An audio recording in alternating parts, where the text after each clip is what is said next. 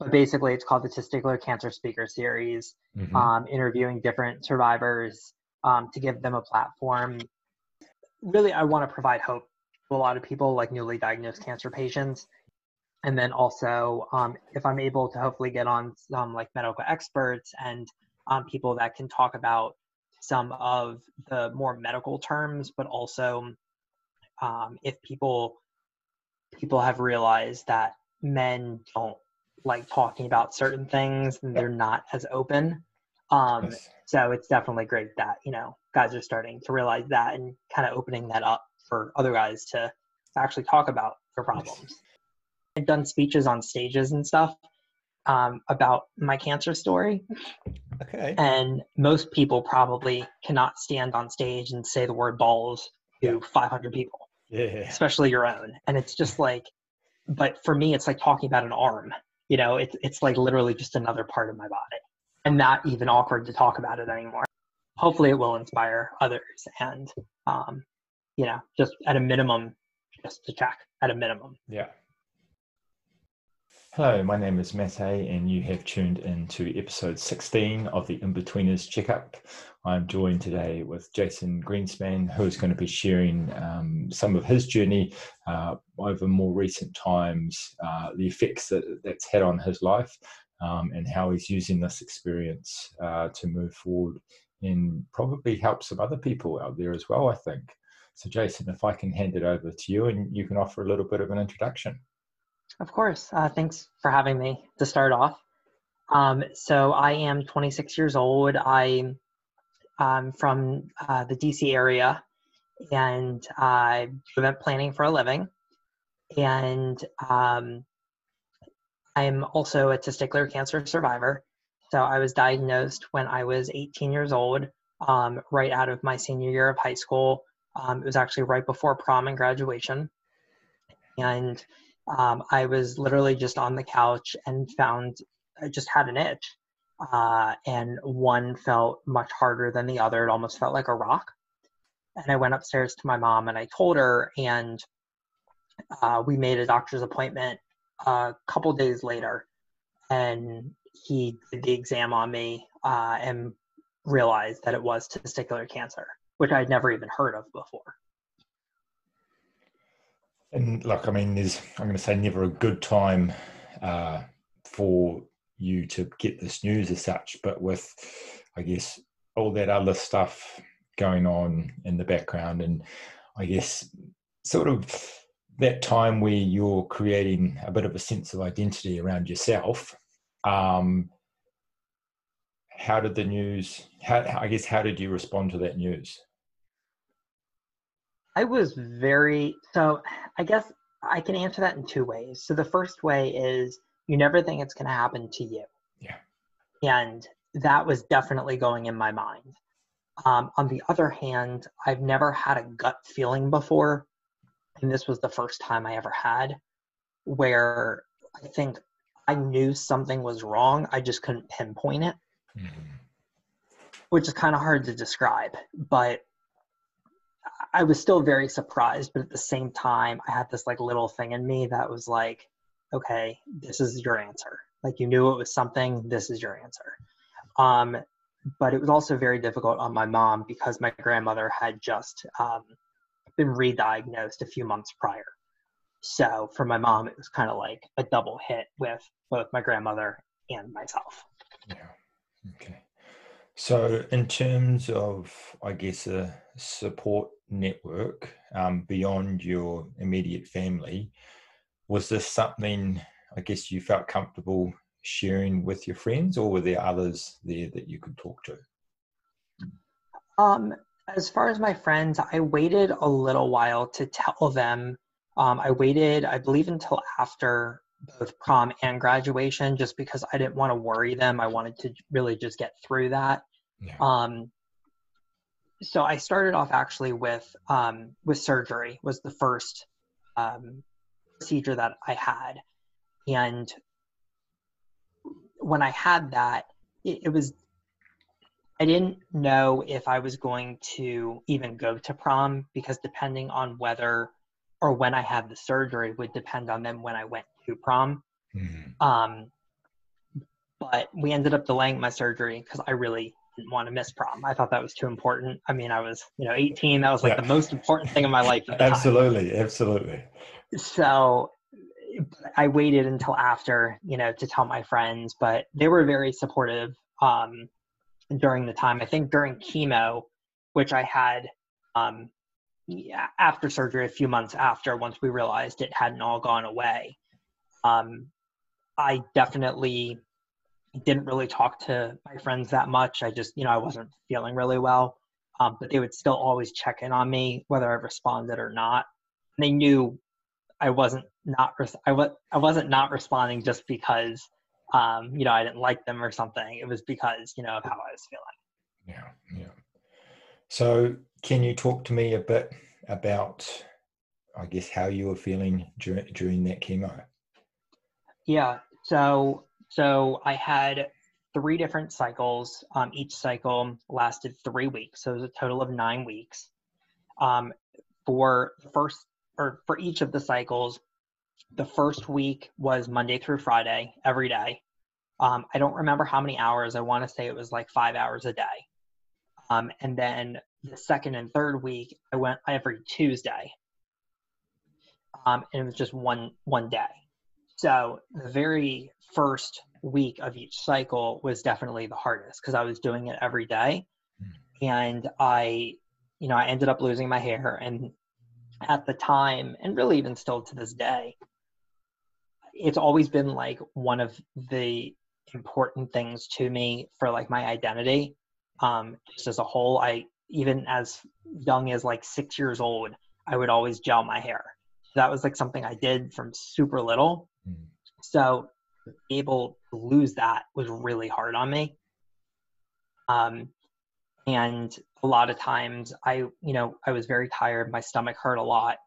Um, whenever I was in the chemo room, I would always wear a hood and it was, and I would always usually like block my eyes so I couldn't see other people. Because when I saw other people who were also getting chemo, it, it almost made my stomach hurt because I knew what they were doing.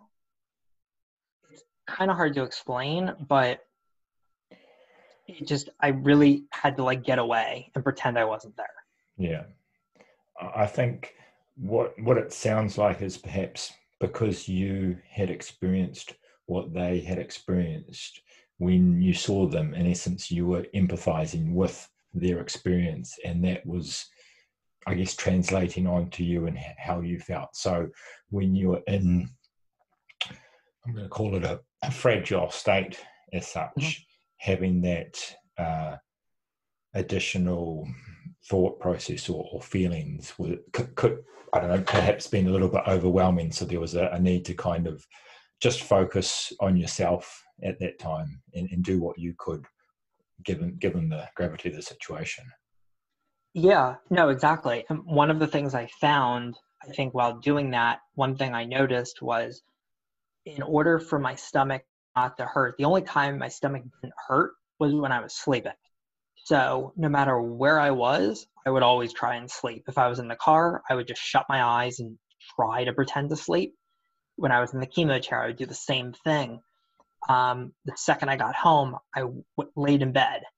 Um, and I and that was my way, I guess, of coping with mm-hmm. that. Um, I know, you know, I did sleep a lot, and it just it, it definitely was. I remember my very first day of chemo. I'll never forget it.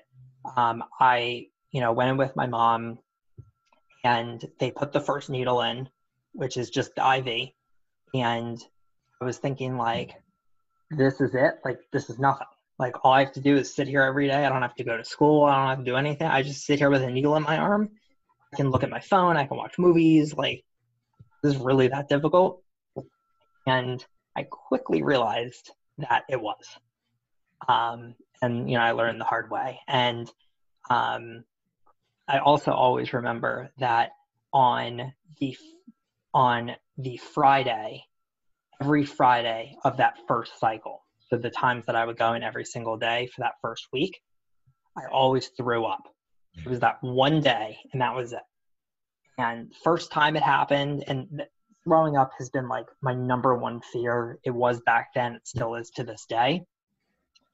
And the second time I was like, oh, this was kind of a fluke. It happened last Friday. But by the third time, I knew I was like, today is the day. And it happened the same way. It was kind of strange in that regard. But yeah, it, it was it was difficult. I guess given um, you were you were having that stomach discomfort and and you, and you had the, the the vomiting as such, um, did you change your diet as a result of that, or did you need to I guess change your diet just generally speaking to kind of I'm going to say work with the chemo per se? Yeah, no, I know what you mean. Um, so I did take an anti-nausea um, medicine at the time um, to help so I wouldn't feel nauseous a lot of the time. But as far as eating, I didn't do a lot of it. My mom really had to like force me to eat. I really didn't have an appetite at all. Um, and I think at times I couldn't distinguish between me being hungry, me being full. I think hmm. both of those kind of felt the same to me because basically both of them, it's like my stomach hurts or my stomach just hurts in any event. So it was really difficult to find out like what the hell my stomach is saying. Yeah. Um, and that was really hard. So, you know, my mom would try and get me to eat fruit. I found out that, you know, cucumbers were like my best friend. So I would have those as just a really healthy snack. I would dip them in um, salad dressing. Um, and that, that really helped me eat yeah. um, as much as I could. But yeah. I, I lost a lot of weight and I was very skinny at the time and I still am. So I was probably 100 pounds at the time, and that was like normal for me. Mm-hmm. So that even think of losing any weight from there was just like unacceptable for my body because it just like I couldn't afford it. Yeah, yeah. And and how long did that chemo process go for? It was nine weeks. Nine so I ended it two days before Thanksgiving of that year of 2012. Cool. All right. And how was that Thanksgiving meal, if I can ask? it was very i was very thankful that year to say the least i definitely it, it was it was amazing spending that with family and um, even when i was with family while i was in chemo it was difficult for me to really show my head because just being super self-conscious yeah. and i guess a weird way to put it so just take you back to the the chemo time frame when I when I was doing that because of my weakened weakened your immune system. So because of that, I wasn't able to really go anywhere in the public because if I were to get sick, like the mine, most minor thing ever, I would probably have to go to the hospital. Um, so, in fact, there was one time I did. I think I had like 104 fever or something, and I had to go straight to the ER because or straight yeah i think it was the er um just because um you know because of what was going on and um my mom would always i like chipotle i love chipotle and my mom would always get my chipotle usually on the way home from chemo every day but i had to sit far i couldn't afford to go inside and potentially risk getting sick.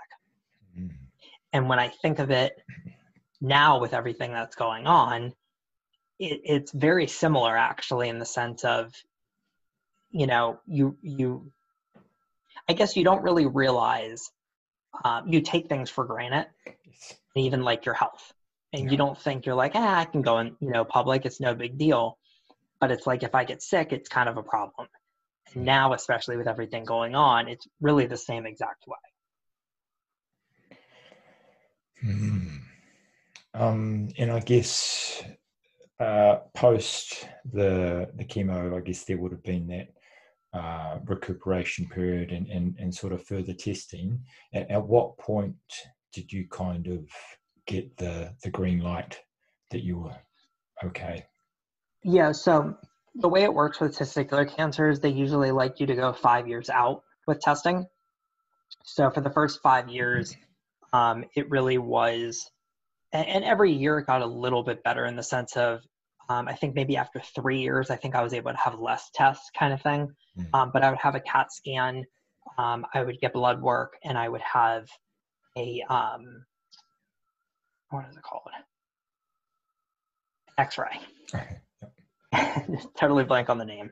Okay. And um, so I would do those, but then after the five years, now I'm on seven years, so I'm two years past that. Um, it's not required anymore, but my mom still wants me to do it, and I still want to do it just as a peace of mind. So it's just, you know, I still have my schedule because I don't want it to be like, you know, we miss a couple of years and then, you know, we're not on top of it and then something does happen. Although the reoccurrence rate is like, you know, slim to none, but still. And and I guess and, and just because I to be fair, I don't really understand in terms of uh, causes. Do is it do we know what can uh, increase the likelihood, whether there's genetics at play or, or certain lifestyle scenarios? So as of now, there is no cause for testicular cancer. Um, like I said, my grandmother ha- breast cancer, so that's to me the only cancer in the family. Um, although, to my knowledge, they they don't relate at all. Um, but just that's the only thing kind of in my mind that I can think of. Um, no, they, they don't have a cause. However, um, since I had testicular cancer, if I have a son, the odds of him getting it are going to be higher because I had it. So it's hereditary in that sense, but I don't know. Um, don't know what actually causes it. Like for me, since I didn't have, I've never had anybody with it. And, and I guess so. And I was potentially going to ask this, but you kind of opened the door for that. I guess in terms You're of good. going through that experience, I guess the ability to have children is that at all impacted? So I'm totally open about the subject. Yeah. Um, so when so before I started chemo, um, I went to a sperm bank and, and did that. So that that was definitely a very weird and awkward experience, especially while I was basically in high school at the time. Um, never thought I would ever be there, ever. Um, and also knowing that my parents were literally right on the other side of the wall was even worse. Yeah. So, and it's like, you know, no matter when I came out, it was still super awkward because it's like both of us know what's happening, but both of us want to pretend nothing's happening. Yeah, it was the weirdest experience in the world. Yeah. Um, I, yeah, so I, I did do that. I ended up going twice because I wanted to make sure that my count was high enough because by having chemo, it can potentially um, kill sperm cells. Yeah. Um, or if it doesn't kill them, it would severely, um, uh, you wouldn't have a large sperm count anymore, Yep. potentially. Yeah. Not always, but potentially. So to play on the safe side, they always suggest going to the sperm bank. Mm. Um, so I did that. Um, and once the chemo is over, then it's usually good to check and just make sure. So basically going back and just seeing, just doing the test to see what your count is. Mhm. Um, so so far my my like I'm I'm fine. Um, but we do still um, keep what I had um, just you know Just because. Yeah. yeah. Yeah. Um, but no, so yeah, and actually it's funny because girlfriends actually will always ask me that, or people I date, and it's Yeah. like, no, I, I can still have kids. Yeah, yeah. Um, and, and, and I guess, bec- look, to be fair, because this stuff doesn't get talked about and because there's a little bit of awkwardness around it, Yeah. the information's not, not freely available. Um, so, yeah, I mean, the more we, well, I mean, we don't necessarily have to shout it from the rooftops, but the more that we can kind of put the stuff out there, the more, um, I guess, aware people are going to be. Um, yeah, yeah, and as you said, it's not talked about, and you know, there's definitely a stigma associated with it. mm, Um, and one of what I'm trying to do is, you know, by sharing my story, is breaking that stigma. Um, two statistics I just want to say really quick is, you know, testicular cancer is 99% curable if detected early, which is why it's really important for guys to actually check themselves and, you know, know their body. Because at the end of the day, only you know your body. Nobody else knows your body. Yeah. So if you're able to feel and you kind of have a baseline in mind of how you, your body is formed, there's something that has changed, you will then know that as opposed to finding that baseline when maybe that baseline is the problem, Yeah. which would not be the good thing. Yeah. Um, and then the se- second statistic is that um, it so it's 99% curable detected early, and um, it is totally blank. I apologize. That's all right. We can come back to it. skip that. Skip D- that d- one. Just out on, do you know what the the rate of? Oh, that's Yeah. what I was. Yep, that's it. Yep. Um, it is so. Um, it's the most common ta- cancer in men between the ages of uh, 15 and 44.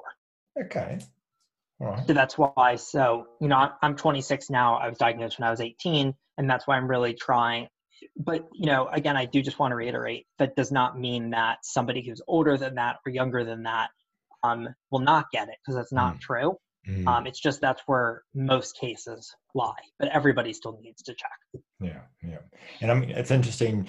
Like you, you talk about that baseline. I think because you know we, our body speaks to us whether or not we choose to listen to it or not. And I mean, you you, you mentioned about that gut feeling earlier Yep. as well, and I think we can get caught up in life and, and busy and stuff and not listen to our body when it's trying to tell us things and these things can uh, I don't want to say eat away at us, but they can just kind of fester and, and grow into much larger things. And I, I think especially for guys, we tend to think, oh, you know, we're tough, she'll be right, you know, that it, I'll, I'll walk it off or, whatever the case may be. Yep. Um, and then we, as humans, we're adaptable, you know, so we adapt, and this issue becomes just part of our baseline, as you said, and then we we lose our frame of reference,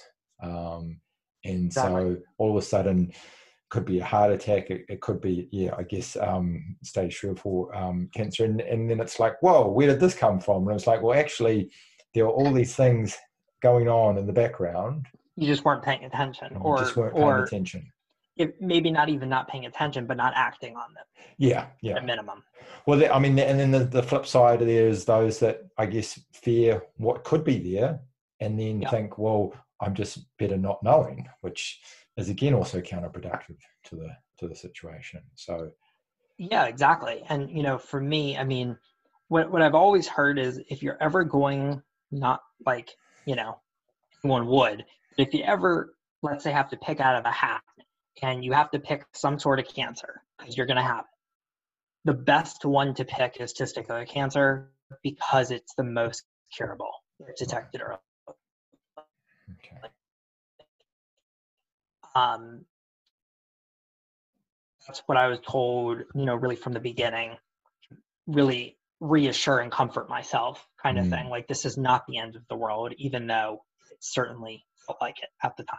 Yeah, and and I think one I'm going to say positive around that is that uh, it puts you in a, a better mindset when you're going through all that stuff. Because for someone who perhaps uh, has a cancer that is less treatable, um, if they, I guess, don't have hope in in that treatment process, uh, the chances of coming out the other side, are, are, I would say, are, are quite diminished.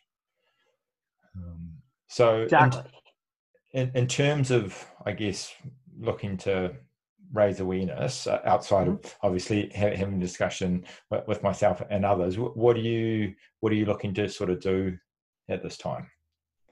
Sure. So um, at this time, um, I'm in the process of starting my own podcast um, called Testicular Cancer Speaker Series, and I want to allow other um, testicular cancer survivors um, to really have the platform to share their story with other people, Yeah. um, really inspire hope for um, newly diagnosed cancer patients Mhm. and also provide um, knowledge for um, certain things, whether it's um, you know a lot of people have like survivor's guilt and and different things that people have, um, and to really hear from other people who maybe have been in similar circumstances, um, to- really hear that and hopefully help them, Yeah.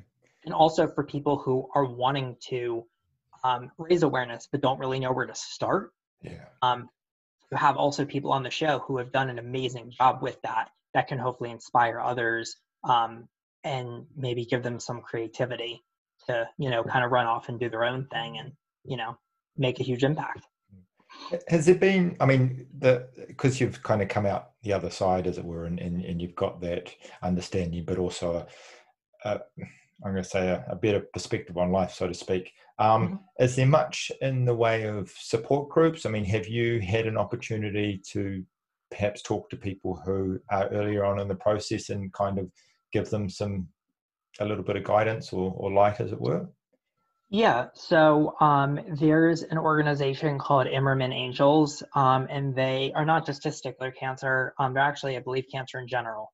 Um, I think men and women. Yeah. And um, they, if somebody is newly diagnosed, you can join, and then they'll be um, like mentors. And if you need just to talk to somebody, basically they'll pair you up with somebody who's had your type of cancer, who is in your age range um, so it's very, and depending on the situation, maybe even, you know, in the same area as you, possibly. Um, so I never went through that from a patient's perspective. Um, but once I got on the other side, um, I did do that for a few of the people um, just to kind of be that support. Um, and I've also, um, you know, been active on the different Facebook groups and things like that um, to you know lend a hand and if people do want to talk be there for them. Um, yeah. Cool. and and so i just want to touch on something. So you mentioned mm-hmm. from a patient standpoint uh, that wasn't mm-hmm. something you were part of. Was there any reason for that? Um no. So i did not know anybody who had it at the time. Right. That was the main reason. Yeah. Um but my grandmother so at the time the only person i knew who had it was lance armstrong so that was like the number one. And um, I had tried so much to get in contact with him mm. just because he, at the time, was like a really big inspiration and still is. And um, my grandmother had ended up doing some research and she found uh, some newspaper writer who I believe had testicular cancer and reached out to him. And we did go back and forth a little. Um, but he was probably the closest thing to a support system um, having the same type of cancer, besides obviously my grandmother who had also had cancer. Yeah. yeah. So, so it would be fair to say that your grandmother played a, a support role for you during that time as well, given her situation. She was the only person, really, that I knew, but definitely in the family also, um, that knew exactly what I was going through. Mm-hmm. Um, you know, my mom took off nine weeks worth of work, I think a little longer, um, to sit with me in chemo every single day. Um, so she was definitely like the support system yes. for me. Um, but uh, even though she was there and she saw it firsthand, she still didn't know what I was going through internally. Yeah. Um, and my grandmother. Wow. Hmm, that's that's tough.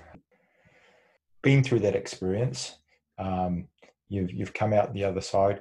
What what are some of the the key takeaways you would have from that? I guess overall experience, and and for those who are perhaps in the early signs of coming to terms with their own situations, what what can you offer there? Um, definitely being aware of your body and not being afraid to tell somebody about it. Don't just yeah. keep it internal. Um, you know, if they are young like I was, if they're afraid to tell their parents, straight to a doctor. You know, tell a doctor if, if you're afraid to tell your parents. But the one message that I've really been trying to share for everything is there's no reason to be embarrassed because everybody has it or at least all men have it. Yeah. So you shouldn't be um, embarrassed about your body. Awesome. Hey, listen, thank you so much, Jason, for coming on board and, and sharing your message. And I do hope uh, that for those out there who might be dealing with stuff at this time that it gives them the courage to ask others, whether it be a family member or an expert in the field, um, so that at least they can either one know whether there's something worse there, or if there is, um, work on a way to um, deal with it. Right. Definitely. Um, and just to kind of throw it out, also, um, if anybody contacts you, I'm more than happy to be that resource. Um, so you're more than welcome to give my information out um, if anybody you know wants that support or wants to ask any further questions. Really appreciate that. Thanks of course. again. Definitely. Thank you.